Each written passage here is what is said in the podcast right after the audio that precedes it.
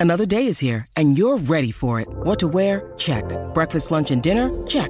Planning for what's next and how to save for it? That's where Bank of America can help. For your financial to-dos, Bank of America has experts ready to help get you closer to your goals. Get started at one of our local financial centers or 24-7 in our mobile banking app. Find a location near you at bankofamerica.com slash talk to us. What would you like the power to do? Mobile banking requires downloading the app and is only available for select devices. Message and data rates may apply. Bank of America and a member FDIC. The Dart Depot is proud to be partnering with SENZ to bring you the very best in darts. 180! Talking darts, this is At the Oche on SENZ. You are listening into At the Oche here with Ben Francis as we recap day six of the PDC World Darts Championship. Most days throughout the World Champs, we will bring you a podcast special breaking down all the action from Ali Pali. Today, we saw just four games with three first round matches and one second round encounter. The day got off with a blinder and what was arguably one of the best first round clashes of the tournament thus far with Jim Williams and Sebastian Bielicki. Williams had to recover from a set down twice to edge out the teenage debutant 3 2 in the opening round with a 91 average, at 4 180s, and 42% on the outer ring.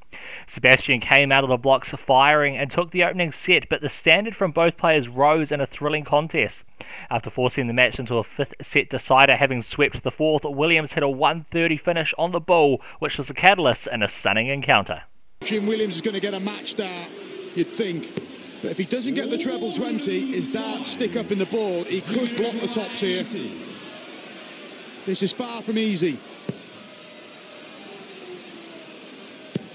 He does get one match dart at double top. And one is all he needs. As I said in yesterday's podcast, I am a big fan of Jim Williams and he will face James Wade in the next round. Let's hear from Jim after that win. Uh, obviously delighted with the win, but yeah, I was just really nervous. That was a tough one to get through that.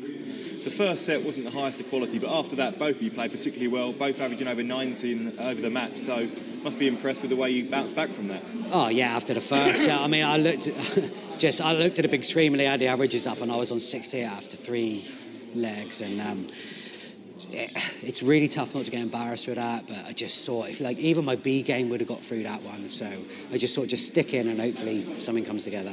Must be pleased though with the character you showed, and often the first game is the toughest. So you've got that out of the way now and can move forward. Yeah, I, like I really struggled with nerves today. Normally I'm pretty good with that, but yeah, everything I found it was difficult. I mean, my first start was just low so many times, and it's it's difficult then because you're blocking you're blocking your target, and it was yeah, it was a tough one. Now. Looking back now on 2022 as a whole, your first full year on the PDC circuit, you've won a Pro Tour title. That win now lifts you provisionally into the world's top 64. So must be really happy with your progress so far. Yeah, I, have been inconsistent, but you know, I I don't put nowhere near enough time as as this this level deserves, to be honest. But you know, I managed to pinch a few quid here and there, so yeah, it's, it's all right. You mentioned about not putting enough work in. Is that going to change looking ahead now to 2023?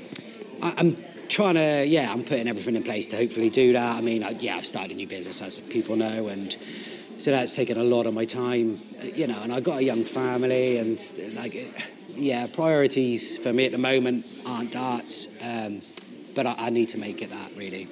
And just looking ahead now into round two, James Wade up next. What are your thoughts on that matchup? Quality yeah, player? it's great. Uh, he's good, isn't he? But I've, I always feel comfortable playing James, so yeah, hopefully I can relax a bit and just just try and play. Even my B game, like just to give him a game. I, I struggled today. If Jim can show his best, I think it could be quite a banana skin game there for James Wade. That is one to keep an eye on for sure. After seeing one of the best first round games thus far, we were then treated to one of the worst as Jimmy Hendriks overcame Jamie Hughes at three sets to one in an extremely grueling encounter. Both players averaged less than 80, and in the second leg of the first set, both players missed a combined 13 darts at the double. In fact, Hendriks missed 18 darts to win the first set, which was won by Hughes. But Hendriks was the one that improved the most to get the win in his debut World Champs to reach the second round where Brendan Dolan awaits. Deep breath, says come on to himself for the match. There's the nine. He needs a double eight he's hit a few times in this match. And he hits it again. It was a war of attrition. A war of attrition, all right. That is a good way to sum up that match. Just looking at some of the numbers there, in total there were 56 darts missed at the double, but regardless, Hendriks will be pleased as he managed to get over the line, and this is what he had to say after the contest. After the, all the pressure that uh, comes after the after the game, but uh, yeah, I'm really relieved. It's so so hard to play on there, so uh, yeah, I'm I'm really glad I uh, got the last dart in the doubles. You've competed in the BDO World Championship before. This is your debut here at Alexandra Palace. How did it feel to play on the same stage for the first time? Yeah, you, you can compare the two stages to each other, and you can compare how you yeah the ambience is uh, totally different, and yeah, I worked so hard to to qualify, and then I worked so hard to try and play my best game. Uh, unfortunately, I didn't play my best game, but I, I won in the end, so maybe I can show it in the next uh, next round growing up, I'm sure you idolised the likes of Michael van Gerwen, Raymond van Barneveld. You're now playing on the same stage in the same tournament as them. That must be a special feeling for you.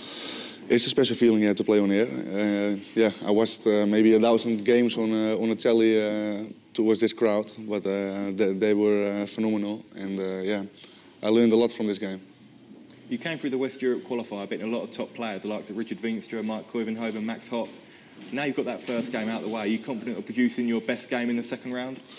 Yeah, I, yeah, I hope hopefully uh, perform uh, like like my best in the next uh, round. So um, I I didn't show up today, and uh, unfortunately Jamie didn't show up uh, as well. And uh, yeah, yeah, I took my chance and, and I won this game. And Brendan Dolan up next in the second round. How are you feeling ahead of that one? Yeah, I think I can. yeah, yeah, they they play the same pace. They got the like a lot of experience, both of them. So uh, yeah, I, have got another tough game uh, in in the second round. Then came a match most people were very excited to see, with Fallon Sherrock returning to the big stage against Ricky Evans. Fallon was aiming to repeat her historic feats from the pre-COVID times, but it was rapid Ricky Evans who got over the line three sets to one. Fallon did take the early lead, but the crucial moment came in the fifth leg in the third set when both players missed multiple darts at double, but Evans broke Sherrock's throw with a 20 dart leg to take the lead. Evans then held his nerve to eventually get the win in the fifth leg of the fourth set. Leave a finisher Ricky back. That's good enough. And now double 16 for a 107 finish to defeat the Queen of the Palace on a return to the Ali Pali stage.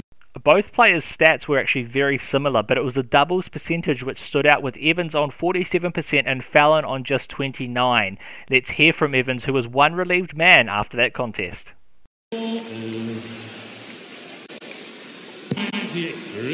a finisher Ricky back. That's good enough. And now double 16 for a 107 finish to defeat the Queen of the Palace on a return to the Ali Pali stage. Then came the final match of the night as Raymond van Barneveld beat Ryan Meikle to set up a third round clash against Gerwyn Price, which will take place after Christmas. This match had a lot of similarities to the previous game as Meikle came out firing and took the opening set before Barney levelled.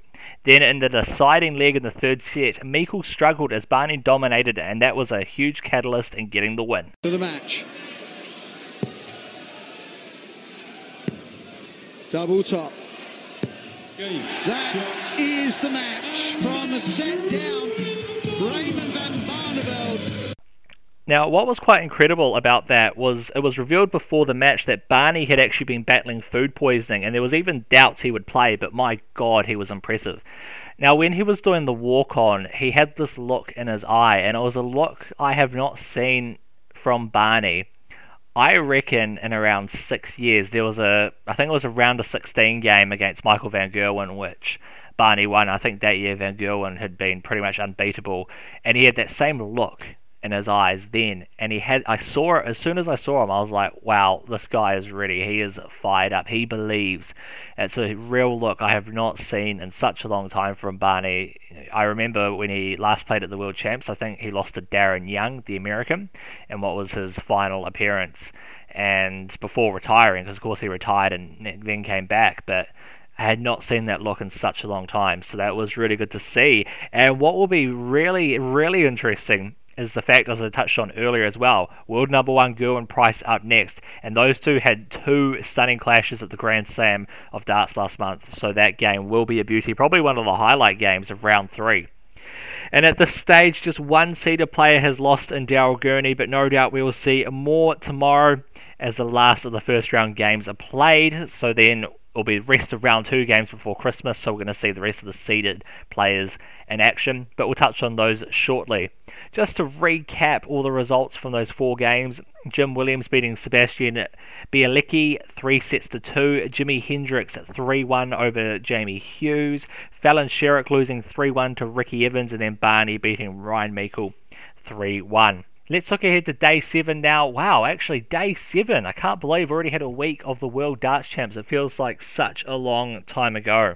Unfortunately, no real huge upsets that I can think of off the top of my head, which is a real shame. But hopefully, when we see some of these seeded players coming in, we might see them, but who knows. Uh, as I said, the two sessions on tomorrow, the overnight and the morning session, that's New Zealand time, of course. It's meant to be afternoon, evening if you're in the Northern Hemisphere.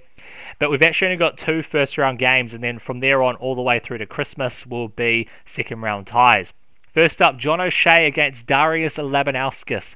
I really like Darius Labanauskas. I think he will win that one. He actually had a 9 darter last year at this tournament when he lost to Mike De Decker. I think he played in the first round. And then Martin Klimacher against Xicheng Han of China.